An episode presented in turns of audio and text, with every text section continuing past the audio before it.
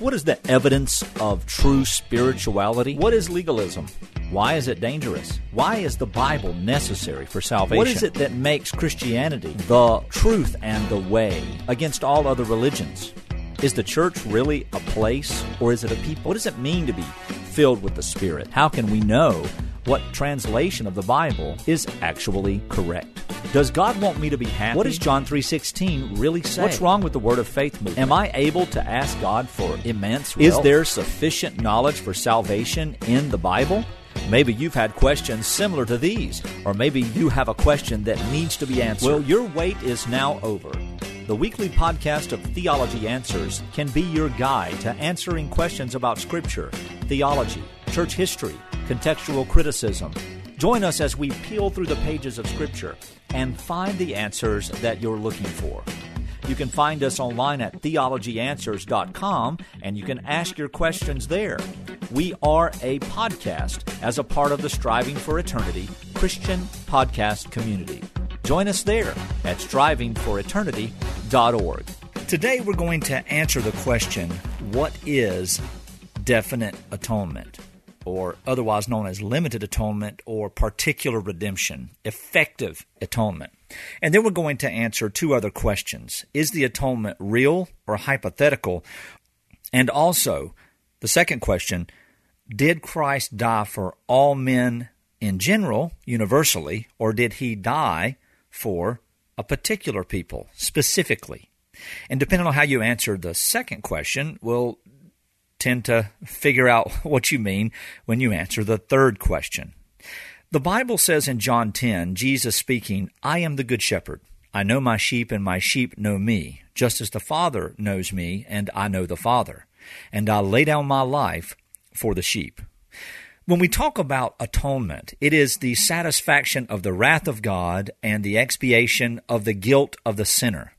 And we have to ask ourselves is Jesus really the atonement? Is he really the propitiation for our sins? And if so, who is our? The problem is, is that we tend to fall prey to what I like to call philosophical theology. In other words, we come outside the scripture and we come to the place where we're deciding that the Bible teaches something that it doesn't teach because of the way we think about who God is.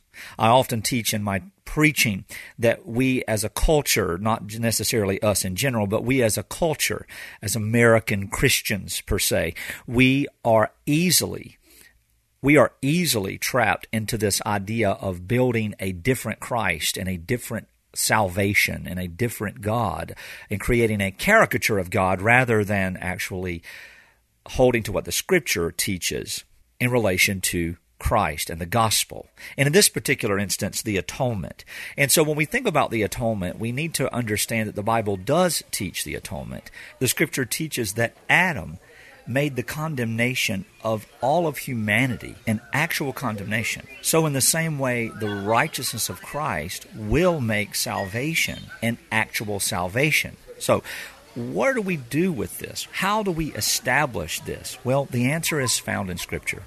So, I'm going to let Brother Eddie take it away from here.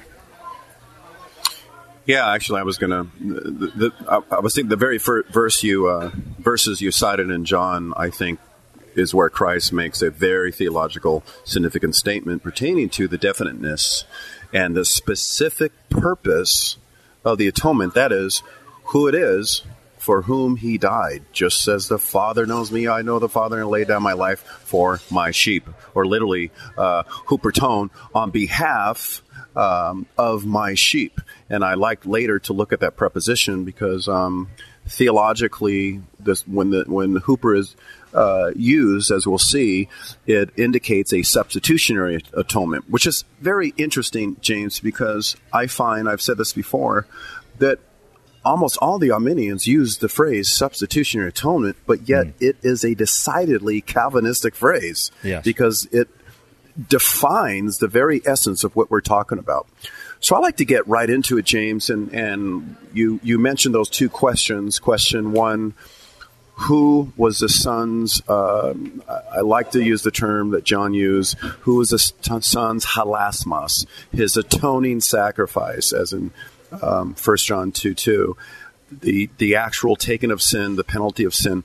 Um, was the Son's atoning sacrifice real or actual, or was it, and this is the view of, I would say, the majority of professing Christians, was it hypothetical or potential? And that's where yeah. we get the phrase uh, universal atonement, where God, in this view, makes men savable, but he doesn't actually save them. They're merely savable, right? right. And then the second question I, I think would be helpful, particularly to the ones listening, for us to deal with did God the Son make atonement halasmas? did he lay down his life, taking the penalty of sin right. for every single person, or specifically on behalf of the elect? And I think that these two issues must be addressed because it's normally not in a, too many churches. Mm. And um, I think we should look at some of the biblical phraseologies, the linguistic meanings, the ranges of words, that just get into some exegesis to really show what we're uh, expressing biblically today. Right. And I think a good place to go to start with that first question was the atonement real or hypothetical is to go to John's gospel and I'm not John's gospel but the letter to the Romans. I got John on the brain here today. But go to the letter to the Romans and and and really look at what Paul teaches in regard to that. And specifically that Paul uses some judicial language there in, in Romans chapter 3 when he says that none is righteous, no, not one, no one understands, no one seeks, there in verse 11. And what he's doing is he's asked the rhetorical question Are Jews any better off because they followed the rules or had the law or had the word of God? No, not at all. Because Jews and Greeks, that means Gentiles and Jews, all are guilty before the Lord. They do not look for God, they do not understand Him, they do not seek for Him. And so he goes on to say that in verse 20, by the works of the law, no human being will be justified in his sight, since through the law comes the knowledge of sin. In other words, we are unable to obey the law, so that when we have it, even when we strive for it, we're still guilty. We're still guilty in Adam, and we're still guilty personally because we too have sinned against God. But in verse 21, he says, But now the righteousness of God has been manifested apart from the law, although the law and the prophets bear witness to it. The righteousness of God, here's the key, through faith in Jesus Christ for all who believe. For there is no distinction, for all have sinned and fall short of the glory of, of God and are justified by his grace as a gift through the redemption that is in Jesus Christ, whom God put forward as a propitiation. And so when we look at this, we're not looking at a hypothetical. Paul is speaking from a from a position of divine justice. He's saying that the sinner is justified as a gift through the redemption that is in Jesus Christ, whom God put forward to satisfy his wrath and judgment by his blood to be received by faith. Now, see, we could argue that, even though it says it very plainly, but we could argue maybe, well, we don't really understand what Paul's saying. If Paul had not said in the latter part of verse 25, this was to show God's righteousness, because in his divine forbearance he passed over former sins. It was to show his righteousness at the present time, so that he might be the just and the justifier of the one who has faith in Jesus. So that text right there shows us, brother, that Jesus died in order to satisfy the judicial requirements of God's holiness and righteousness, in that he had forgiven and forbeared the sins of the Old Testament saints, and they must be paid for. So, therefore, there must be some type of atoning sacrifice that actually pays for sins. And of course, we see in that text that it also shows us that it is for all who believe, not all people because all have sinned, but no one is justified except by faith in Jesus Christ, who did the work of satisfying the wrath of God. So that that that's my knee jerk initial jump in the jump in the fire text when someone asks me if it's a hypothetical or real. And I'm sure you could probably speak to the grammar of that and some other places contextually where the Bible is so crystal clear of the fact that the atonement is not hypothetical. Right, right, um, and of course, you know, I wish we had three hours because there's so many, there's so much biblical substance in yes. affirmation of the definite atonement, um, and it's not just the New Testament. Yes, we we know that a lot of revelation is more explicated in, in the New Testament, like the Trinity, yes. substitutionary atonement, and the election, so on and so forth. But that doesn't mean we're not suggesting that it's it the Old Testament is vacuous on these doctrines of grace because they're not, or on the nature of God, the multi the multi personal Yahweh of the Old Testament. Right. It's not vacuous. Isaiah fifty three eleven, which um, I always compare with Mark ten forty five because they're so parallel. They even use the same adjective, uh, paulos. By his knowledge, by the righteous one, my servant will justify the many as he will yes. bear their iniquities. This is God's people, their iniquities. And what did Jesus say in Mark 10:45? For the Son of Man did not come to serve, but to serve and give uh, his uh, psukein, his, his, his soul, yes. right? right? As a life uh, on behalf, anti, you got the preposition there, on behalf of the many. The many. Um, you mentioned a, a couple passage I really want to explore that really um, I think uh, grammatically, linguistically, um, exegetically, actually uh, lay out these things very clearly. And again, we're not saying you have to know Greek because right. you don't. But if you, you do, know, people, people assume all these these these high, you know, uh, Calvinistic passages, you know, you, you, must know the Greek or when dealing with the deity of Christ. No, James, you don't have to know the Greek to, to explicate, to understand, to present the deity of Christ, the gospel, the physical resurrection, right? Yeah, so we're right. not saying that. All we're, what we're saying is, since many, particularly Arminians or people that reject definite atonement, since they're not satisfied with the English, well, let's give them some more and prayed to the Lord that the Lord changes their mind. Right. You know, through through the through the Spirit. Um, you mentioned John six thirty seven and forty. I'd like to go through those um, in the context because there's so much doctrine in John yes, six. You know, right. dealing with other issues. But just as it relates to definite atonement, and I also like to go through what you mentioned um, uh, in terms of a passage so affirmatory is um, uh, First John two two. Okay. One and two and dealing with the word world there as well, and um, the preposition on behalf of or Hooper. Now, I know you've taught John six thirty seven and forty uh, through forty, and of course you've taught the. I heard you. You've you've taught. You commented on John the entirety of John six because there's so much doctrine, there's so much theology dealing with his his deity, his preexistence, his uh, uh, his, his, his, particularly what we're going to talk about today, his definite atonement, and all these issues in John chapter six.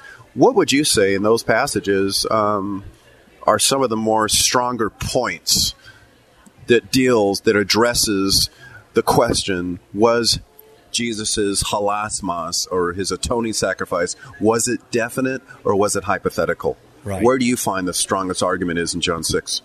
Well, it, it, it's all over the place. The totality of John six gives you, and if you piggy, if you see that it comes after the the discourse with John chapter four and John chapter five, we see what is happening is that Jesus as Messiah is the is the one and only option, is the one and only Savior, is the one and only Lamb of God that takes away the sins of the world. Uh, even even the angel, the messenger, talking to Mary you shall have a son, and his name shall be called Emmanuel. That's God with us.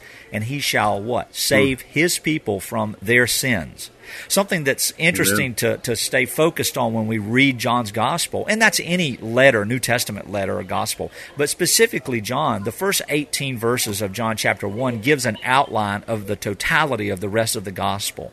And when we see this outline, what we see there is that Jesus is the living Word, who is God, who was with God in the beginning, who created all things. And what does He do in verse 18? He, I mean, verse 14. He came, He became flesh. And then in verse 18, He is the God who is at His side, the Father's side, who makes Him known. So Jesus is the God who makes God known.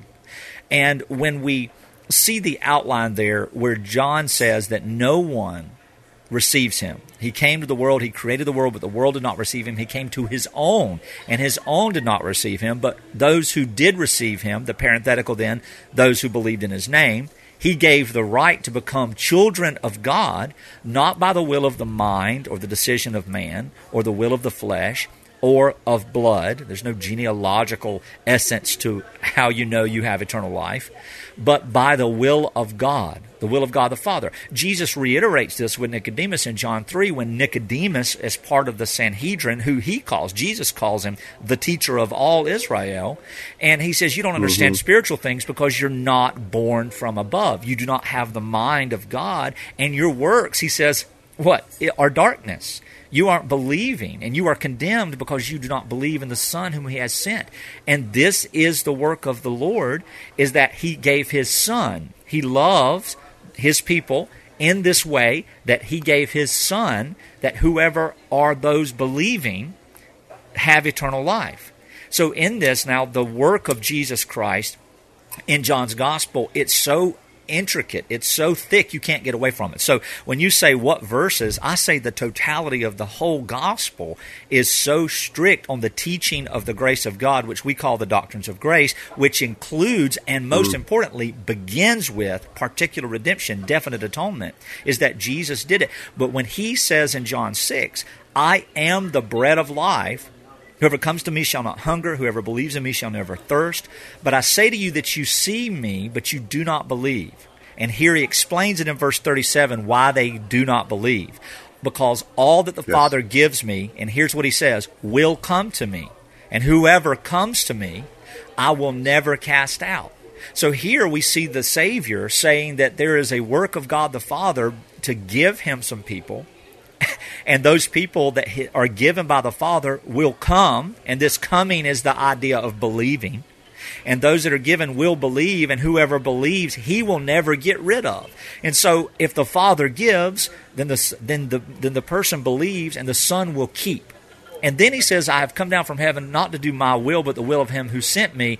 And this is the will of him who sent me, that I should lose nothing of all that he has given me. But here it is, this eschatological phraseology I will raise it up on the last day.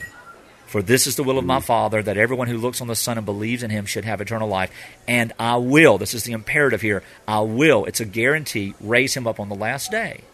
So he is saying there that there is a guarantee that those who are given by the Father to him, when he does the work of redemption, when he lays down his life, when he gives his body and sheds his blood, as he says in the latter part of this discourse, he is the bread of life. So that believing in the finished work of Jesus is the only way you shall never hunger and shall never thirst, but you will have eternal life. And so I think that that builds a strong argument uh, Edward, that this is a this is a real and actual atonement. This isn't a hypothetical that, you know, I'm going to do some work for you. I'm going to make the options available. Because what is it that man could do if Christ has not satisfied the wrath of God? Right. What, who, are, right. who are the Father giving to Christ? Everybody? It, I just don't see. I see no contextual things that could give me the idea or the philosophy of a hypothetical atonement. I don't understand where people would get that. In my opinion, I mean, have you ever heard someone give you a proof text? Um, you know, there's there's not much exegetical interaction on these kind of on these kind of uh, uh, verses, and and there's many. We're not we're not isolated in a passage here, but there's, and you made a very good point. It's the, as with the deity of Christ, it's not just one passage, it's right. the entirety of biblical revelation that teaches it. In John 6, when dealing with John 6, um, 35 following, actually, all the way down, uh, the, the only response I, I normally get to these kind of passages that are so definite is that, uh, uh, well, that, that's saying that the Father you know, he sees all and he gives all to the Son. He gives the opportunity, so on and so forth. Right. But as you just pointed out, simply, the text doesn't read like that. In fact, as as um, as we both know, in verse thirty six, is Jesus is telling you why. He's telling you why all don't believe, and the first word in verse 37 is pass with the relative pronoun. Right. All that uh, all that the Father gives to me, yes. moiha patera, all that the Father gives to me. And here's a definite uh, future indicative here: hexe will come. Yes. Now he doesn't say they are prompted to come or we're going to woo all people yes. or all people have a plan and but he says They, the, James, a future indicative is a presentation of a certainty. Jesus promises they all will come, only the ones that the Father gives. And interesting, look at the order. The Father gives first. Right. As a result, they believe or come. And you know, coming, believing, all these participles that denote salvation uh, really means the same thing. Yeah. Eating his flesh, drinking his blood, coming, hearing, they all mean believing. They all mean faith in the, in the Lord. Yep. And he he says they will come, but they're they're first given by the Father, and then he says, and all uh, who is coming, prosme, all to me, I will never love the I love the phrase he uses, never, never, ume ekbolo exo, never, never, not even a possibility will I cast him out. Right. Then he says, because I've come down from heaven not to do my will, but the, the will of him who sent me. And then in verse 39, as you quoted, and this, now notice he's defining now the Father's will. So anyone that rejects the definite atonement of the Son is really their problems with the will of the Father. Blame it on him. Yep. Don't blame it on me or, or you. We're, we're the message givers. Jesus defines the Father's will in verse 39. This is the will of him who sent me. The next word in the Greek text is hina. Hina. It's a purpose and result clause. This is the the purpose yes. of this is for the results. Right? We have a purpose and result clause. This is the will of him who sent me in order that all, pan, all um, that he has given very interesting because in verse 37 it's a present tense all that he gives but this is all that he has given a perfect tense that means it's a past completed action of right. all those, the same group that he has given, I lose nothing, right. but raise, uh, and I always emphasize this point, raise alta, it. It's a neuter pronoun. Why does he use a, a neuter? Raise it up on the last day. Because this is the same group as in verse 37, right. in which all the ones that the Father gives to the Son come.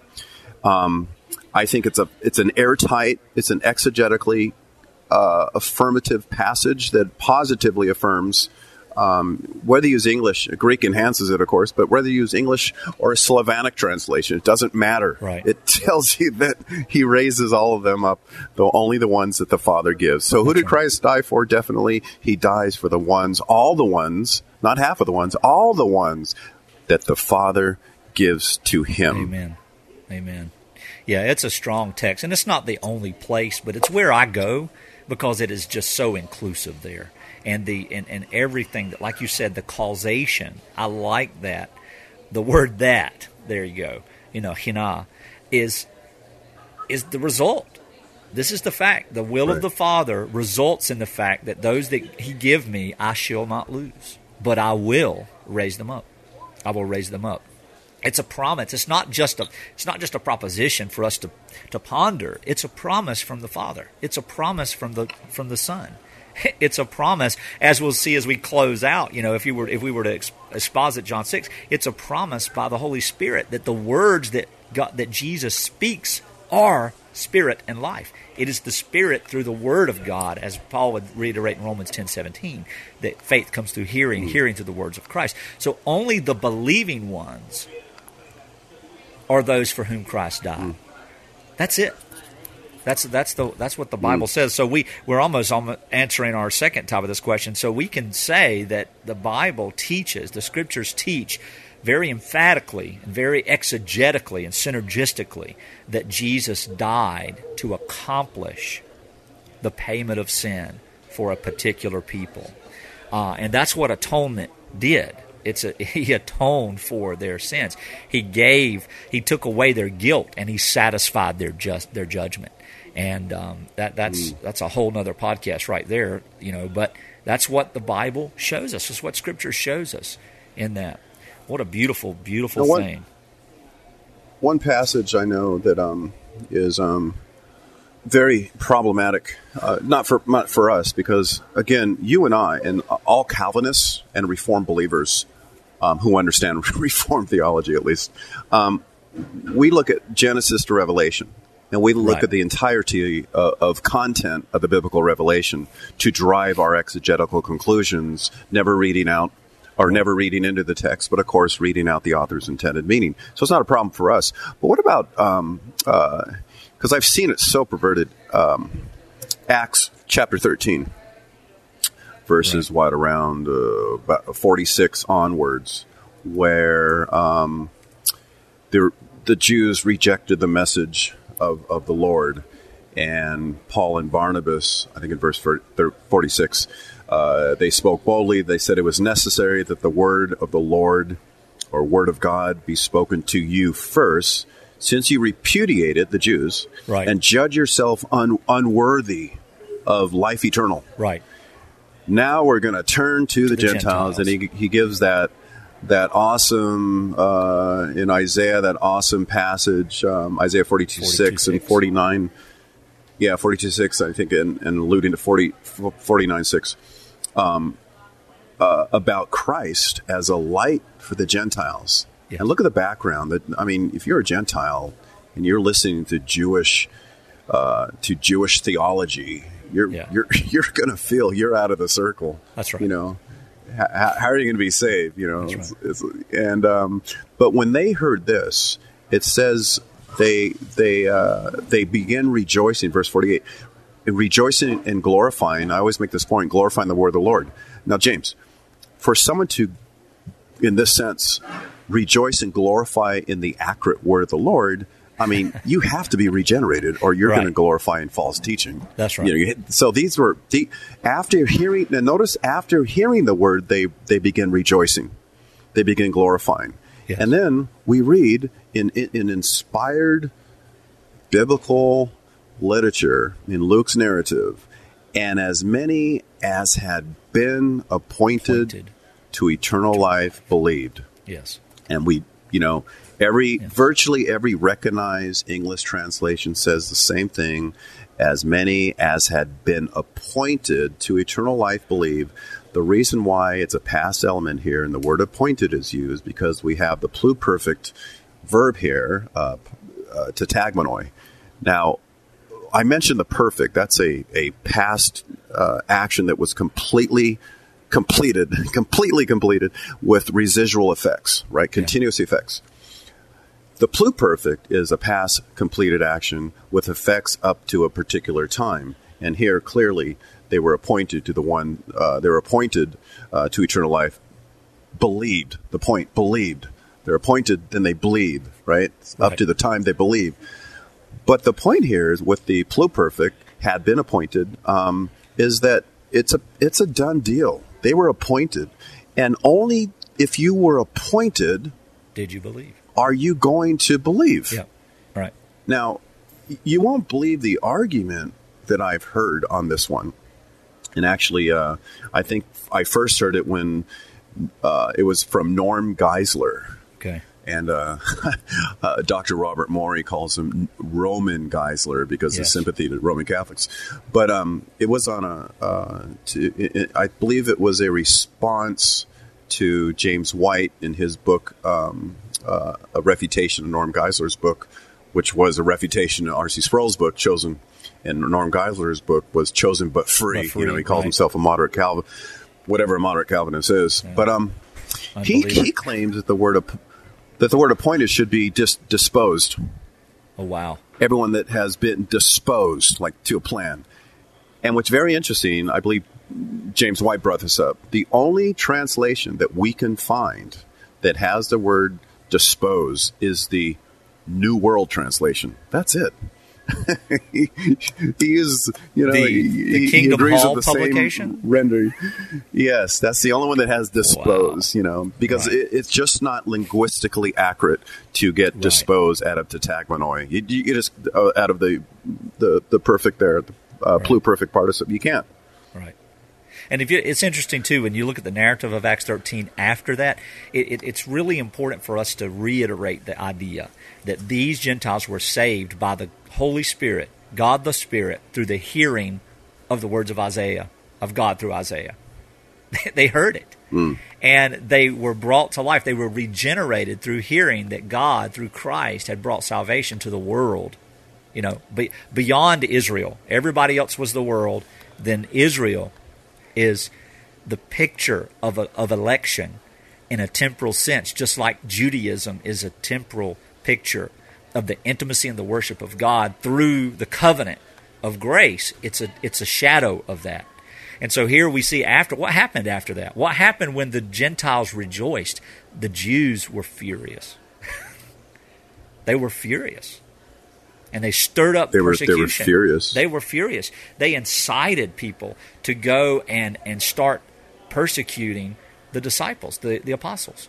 They hated the fact that God had saved the Gentiles. They hated it.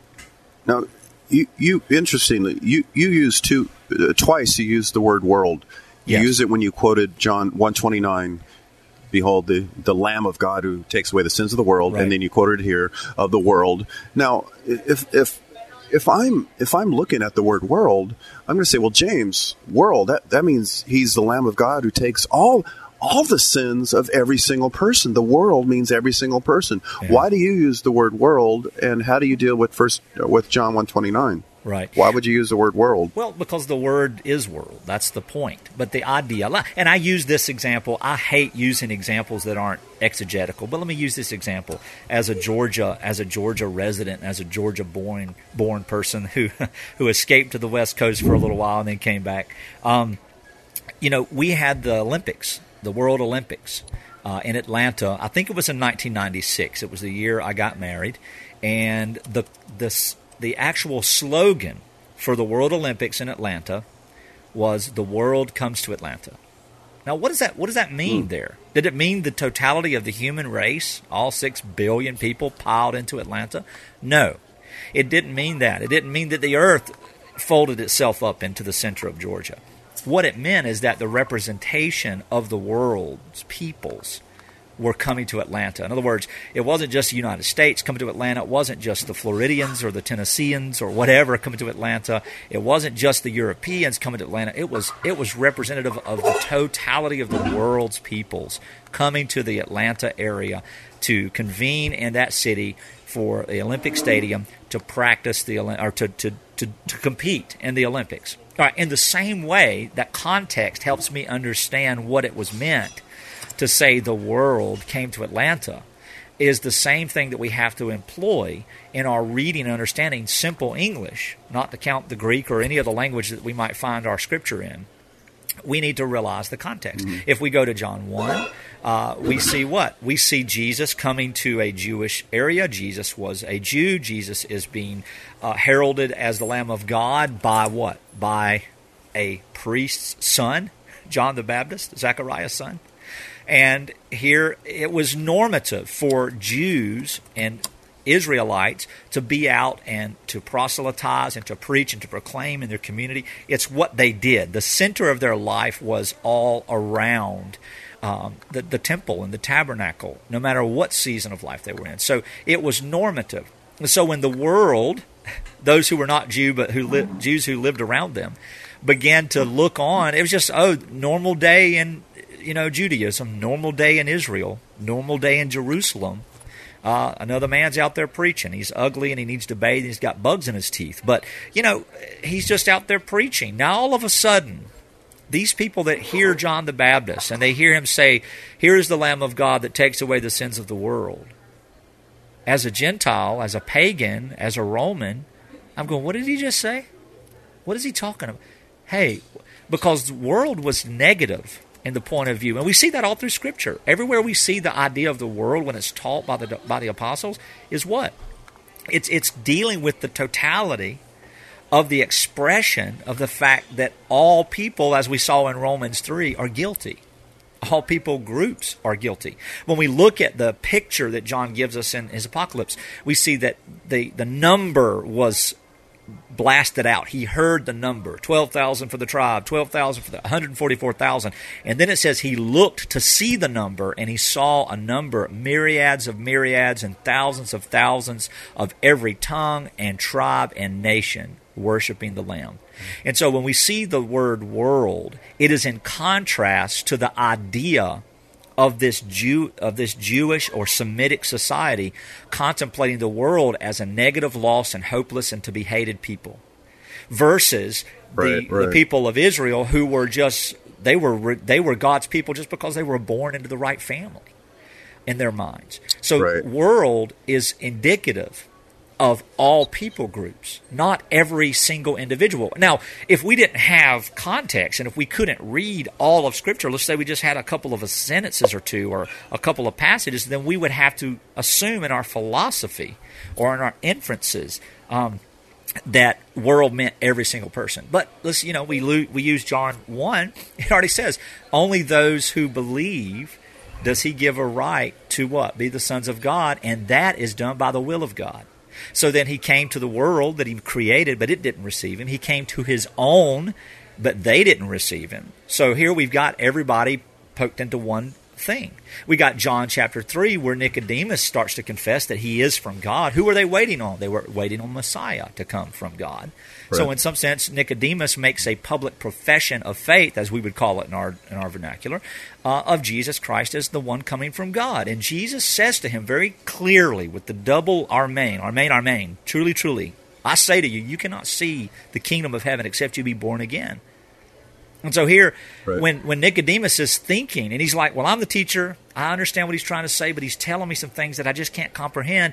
And then he tells Nicodemus, as Moses, he goes to Nicodemus and says, "You, all the things that you teach Israel, and you don't understand these things. You know why? Because you have no mind that has been birthed by God the Spirit. Your mind is still hostile to the truth, even though you study the Bible. You cannot see it." And Jesus reiterates this in John five. And so when Jesus then says that as Moses lifted up the serpent in the wilderness, so must the Son of Man be lifted up. And then he explains it. And Nicodemus is thinking right there as a Jew, wow, this is a prophecy of for our people, for us, for Jews. And then all of a sudden Jesus says, For God loved the world in this way. And it got Nicodemus' attention. He loved the world in this way that he gave the only son that he ever had, the only one that he had, in order that those who are the believing ones will have eternal life. But those who are not the believing ones are condemned already, for they do not believe in the what? Son of God.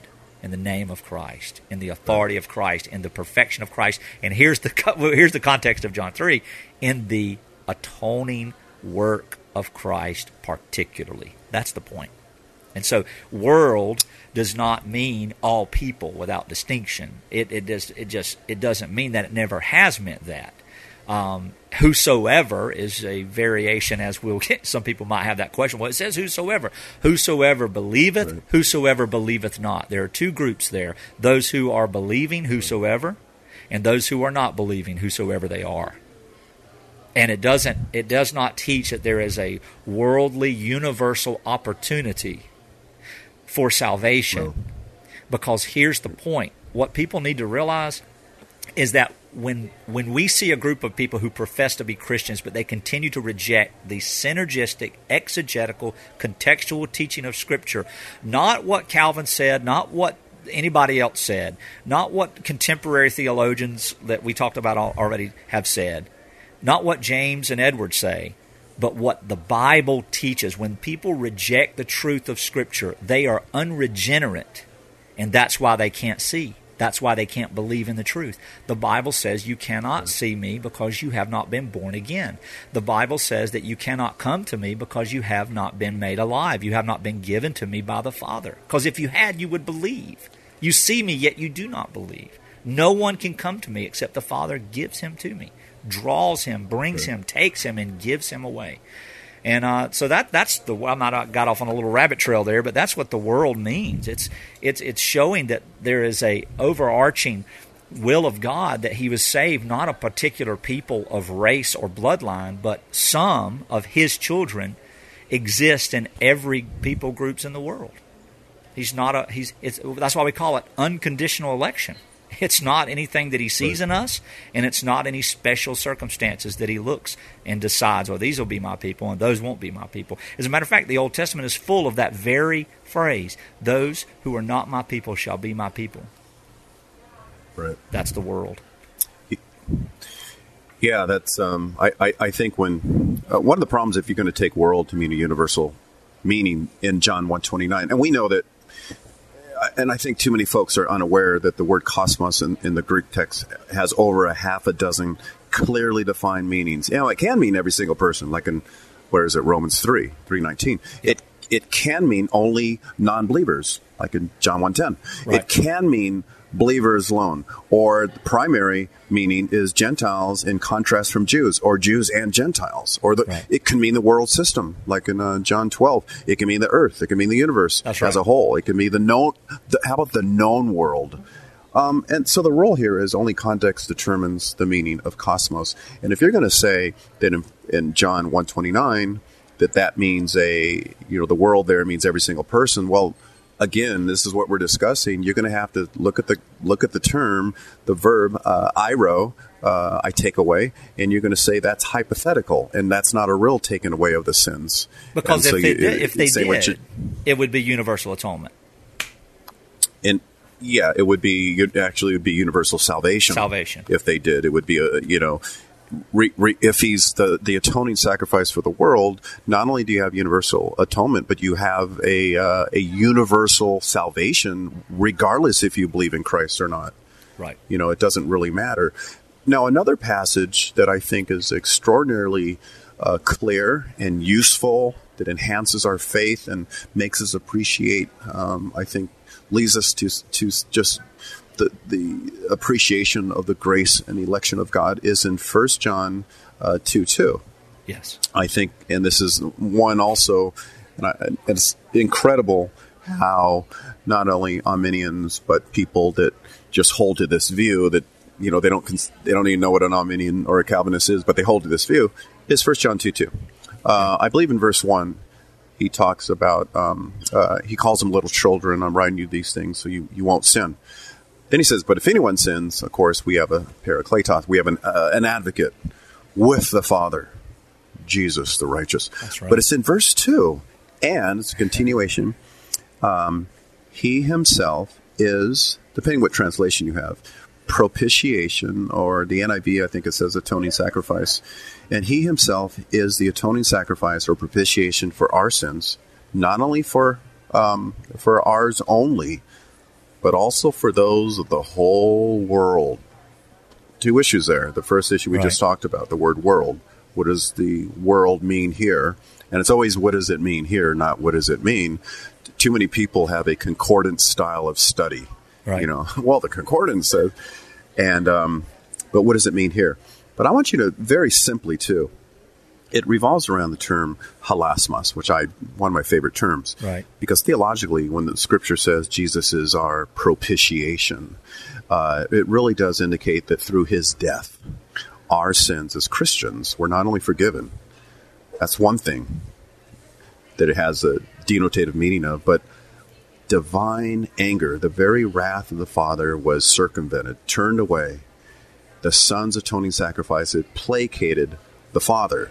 So the good news for us, it, it this propitiation does two things. It cleanses and forgives us our sins, and also removes the wrath due to our account. And one thing I want everyone to notice, because the argument to this is that by way of implication from Arminians and others that deny definite atonement, is that he's our atoning sacrifice, or he hypothetically is our atoning sacrifice if you believe. You know, the condition, if you believe. So he will be the atoning sacrifice as long as you fill in the conditions, right? As Yes. long as you achieve belief, you know, you find it in your heart that you need a savior and so on and so forth. But what refutes that, which most folks don't notice, and it's not something you have to go to the Greek because it's in the English. The, the phrase right here, and I'm looking at it in the Greek text, kai autos hilasmos estin, and he, propitiation is, the very last word is a present tense. Right. He is our propitiation. If you're going to install a meaning of hypothetical hilasmos, the problem is you've just, congratulations, you, you just affirmed universal salvation because Right. the word hilasmos is not a, a dis, you know, not some ambiguous word that doesn't have a definite meaning. It's a very definite meaning here that carries two ideas. It means to placate or appease. The person in hell cannot say in any way, shape, or form that the Son placated on my behalf the wrath that was due. Right. Right? He can impossible. because he wouldn't be in hell. That's right. So they and, and many and, and you and I talked about this before. Many pastors today down, totally downplay the aspect of the Father's wrath by suggesting that the atoning sacrifice or the hilasmos here merely means forgiveness of sin, mm. removing the lexical linguistic meaning from the word for the sake of presenting a God as all loving, a no wrath kind of God. Right.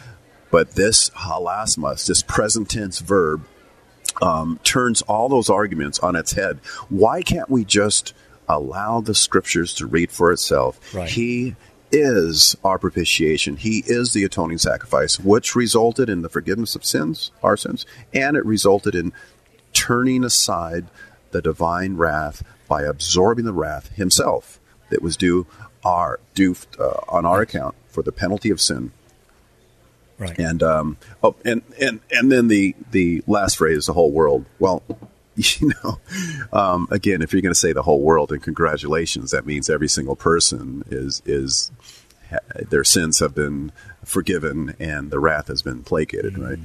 But the problem the problem is not only does it teach universal because it's a present tense verb. He is our propitiation.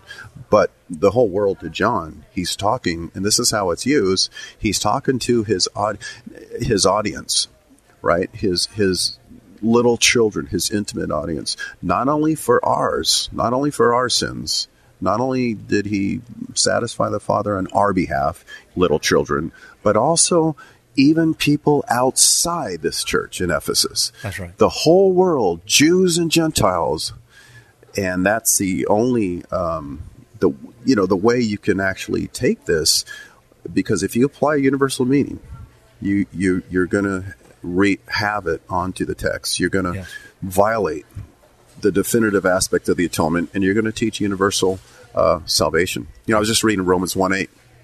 Paul uses the whole the, the same phrase. Um, I thank God through Jesus Christ that uh, because your faith is being proclaimed throughout the whole world. The same phrase is used. Are you going to tell me that this uh, this halu to kosmu is every single person, the whole world? Is every single person in Romans one eight or Mark one thirty three? The whole says the whole city gathered. So the same the same term is used here. Right. So um, so it just uh, leads to an inclusive or universal uh, universalism um, leads to universalism by taking the whole world to mean every single person and not understanding the linguistic value of hilasmos. Right. Great passage, though. Amen. That's right. And look at the context there, too, when you go back up to verse 1, where John is saying, I'm writing these things to you, my beloved little children, that you may not sin. Yeah. And it's it's the power of the gospel. You know, we don't don't don't Christ has died to cleanse us from our sin. But if we say we have no sin, we are liars. The truth is not in us.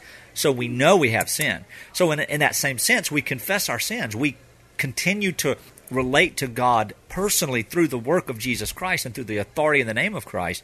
When we see sin in our life, we, we say it. We say, Hey, I've sinned because he is faithful and just to forgive our sins. He's cleansed us from all unrighteousness. If we say we have not sinned, we make him a liar and his word is not. And he's talking to people who are regenerate and who are eternally secure. Jesus the Son will not cast them out. And he says, I write these that you may not sin. But if you do sin, you, we collectively have an advocate with the Father. Now, why would we need an advocate? Mm. Because the Father is a righteous judge, and He was going to bring recompense upon all sin, Romans 1 and 2. And then we have an advocate. So point. who's advocating for us? A liar? Jesus is like, no, no, no, no. I took their sin debt. I took the punishment of their sin, Father. Or a true advocate, Jesus Christ the righteous. Right. And I and I look at this in verse two. We can see that also in the sense that it is the noun propitiation. He is my propitiation. he is satisfied. That's how he can advocate for me because he has satisfied the wrath of God the Father. So he can turn to the Father and say, Okay, I see James sinning. I see the sin in his heart right there. He's not under your judgment, Father. I've forgiven him. You've forgiven him because I took the punishment of this sin. I've paid for it. You can't call this debt in. I know this isn't the way God deals with things, but I'm just doing it for the sake of our audience. To if we had to have this conversation in an earthly way, this is what it would be like. That's what John is wanting his readers to hear. They have an advocate. Do not bury yourself in the guilt and the mire of condemnation under the wrath and the fear of God. And he goes on to talk about the love of God. What? Cast away all fear. For the love of God, for the world that he is intending to save, is sa- he is satisfied mm-hmm. to love them through the finished work of Jesus Christ because he is the propitiation for their sins. And that includes the sins of all who believe, whether Jew or Gentile, whether Ephesian or Roman. It doesn't matter. Jesus has satisfied the think, wrath of God. I think in a future broadcast, maybe in next time, I'd like to go through also some of the passages, uh, particularly the big three, the Arminians. Um, you know, for First Timothy two five, he desires all men to be saved. Second uh, Peter three nine, not willing any should perish. Um, you know, go through some of these, go, through some of these passages, and uh, just deal with um, you know, a biblical refutation. And of course, the rule here is Scripture does not contradict other scriptures. That's you just right. give a great presentation on, on the definiteness of some of these passages, and especially as we saw in, in um, passages like John six and and uh, in John's literature, and um, you know because when you're when you're going to use First Timothy two five, and when you're going to use Second uh, Peter uh, three nine, if you're going to use those in a in a to positively affirm universal atonement, what you're doing is you're contradicting or you're really um, showing there there's a there's a converse, there's an opposition to the other passages that we just went through. You got to deal with all of the passages. That's right. See, I don't, you know, in First Timothy two five, I don't have to have some kind of uh, militant view against the other path or definite atonement, which the other ta- passages preach. I don't have to have a problem or a contradiction. I can just allow the verse to read for itself. Amen. Um, I think the the the and of course, if we have time, we can go through because there's so many. But I think thus far we went through uh, John six, we went through um, uh, John 10, beautiful set of passages defining definite atonement. Yes. We went through second or First John 2 2 and um, alluded to some others. Oh, Acts 13 48. Um, these are very strong, exegetically clear passages that present what we're saying today that. Jesus died for the, all the ones that the Father gave him. One more concept that I want to, before we end, bring out is that, as I mentioned earlier, that preposition on behalf of. Oh, yeah. Because it's used in many places to express, and this is what we're dealing with the actual and literal substitutionary or vicarious, it was vicarious death of Christ, substitutionary atonement. Now we know that uh, Koine Greek, unlike English, was a very definitive, very defined language, a language of precision. Yeah. James, if you were were to write the Bible in in um, or a literature in English, and I wrote the same uh, the, the, same account or the same set of mater- uh, congruent material. You know, we can use the same words, but really we don't know. Even with the context, sometimes you don't know what you really mean because sometimes English words can be so vague and ambiguous and unprecise. Right. Well, not with Greek. It's nor we have an exactness. So there's a few passages, and we don't have to. We, we can just quote them um, of the many passages where the atone, where the atonement is specifically in view. The New Testament authors chose this preposition huper, to indicate that Jesus' cross work was a literal and definite substitution, not yeah. a hypothetical one, but a literal one, along with the other passages. And here's a couple that I wanted to show uh, bring out is first Romans 8:32 and of course we can talk all night about Romans 8 but in 32 I love it because the prepositions utilized to teach what we're talking about today. Um, the father Paul says uh, delivered delivered up for sacrifice him Christ huper over for us all. Specifically, in light of a definite substitutionary atonement, the Father delivered Christ for whom? For us, the believers. Galatians 1 4, who gave himself, Christ, Huper, on behalf of our sins. Yes. This is a real substitution. And Ephesians 5 uh, 25. And I, for the readers, um, in your in your own time, look at some of the other places where huper and anti is used um, express in the strongest way a substitutionary atonement. Ephesians 5:25. Christ also loved the church and gave himself. Uh, reflexive pronoun there. He himself gave himself uh, up. Huper, right? Paredoken, paredoken Huper sacrifice on our behalf, right? For her, on the behalf of her, the church. Literally, it reads, He delivered Himself up for sacrifice on behalf of His church in their place.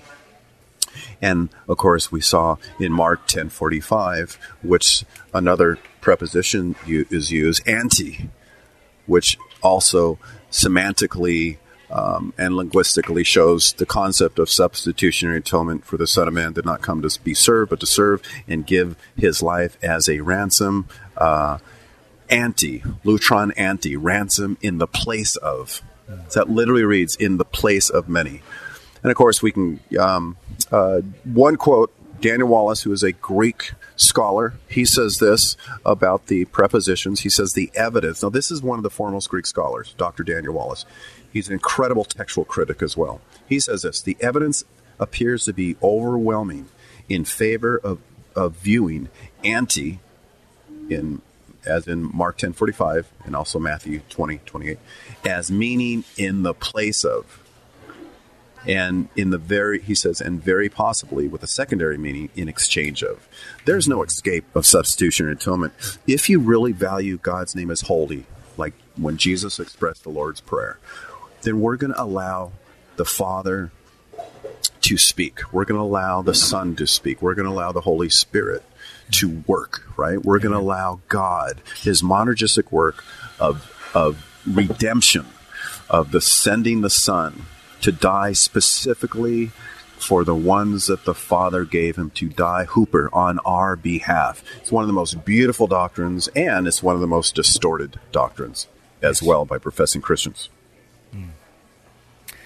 Amen. There's there's a thousand hours of podcasting that we could do on these things, and maybe I I try to do uh, every other week. I try to do a little podcast for about thirty minutes on hermeneutics. We might partner up on one of those, brother, and talk about how these verses are taken out of context, and uh, we might we might do that in the next week or two if we have time.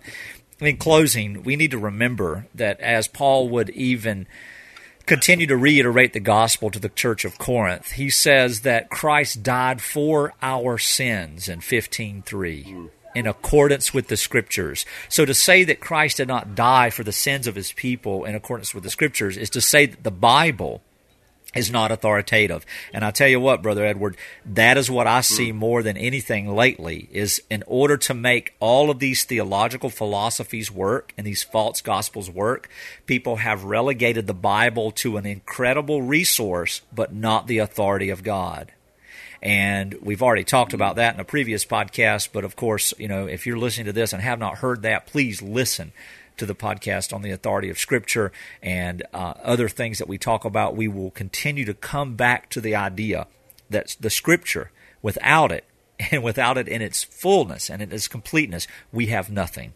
And we should be pitied amongst all people because we have believed a lie. But we know that the Lord is the author of salvation. He is the finisher of our faith. And Jesus Christ is indeed the Savior of the world for all who believe of the world and he has done the work of election. He has done the work of redemption. He has done the work of sanctification. He has finished the work of propitiation. He has done it all. And what God the Father has done through Christ, all that we await as believers is that day when we're glorified, to be like Him, to be sinless forever. And we enjoy that opportunity to worship and to learn the Word until that time comes. And I thank you all for listening. Brother Edward, if you have any closing thoughts before we go um, you know, resist the temptation of reading into a tradition into the text. It, it's very hard, but resist that temptation. Get up, you know, if you don't have a home church, um, you can drive 2,000 miles to go see James. No, but if you don't have a home church, make sure, uh, you know, you need, you need a teaching church. Yes. You need a teaching pastor It's very important because these things that we're saying, it these are not um, so scholarly that you know it's hidden from the average Christian. You know, Christians. This this is basic Bible teaching 101. This is just basic stuff about how Christ saves, how the Father chooses to save His people. Yeah. So it's very important that we uh, get into these uh, and embrace truth and so we're able to, ex- to, we're able to explain truth and we're able to present the gospel accurately amen amen well, what are we going to do next week? What do you want to talk about next week? We've got uh, the inability, total depravity. We've got a few things on our agenda that we want to discuss. Um, what What do you think we want to tackle next week?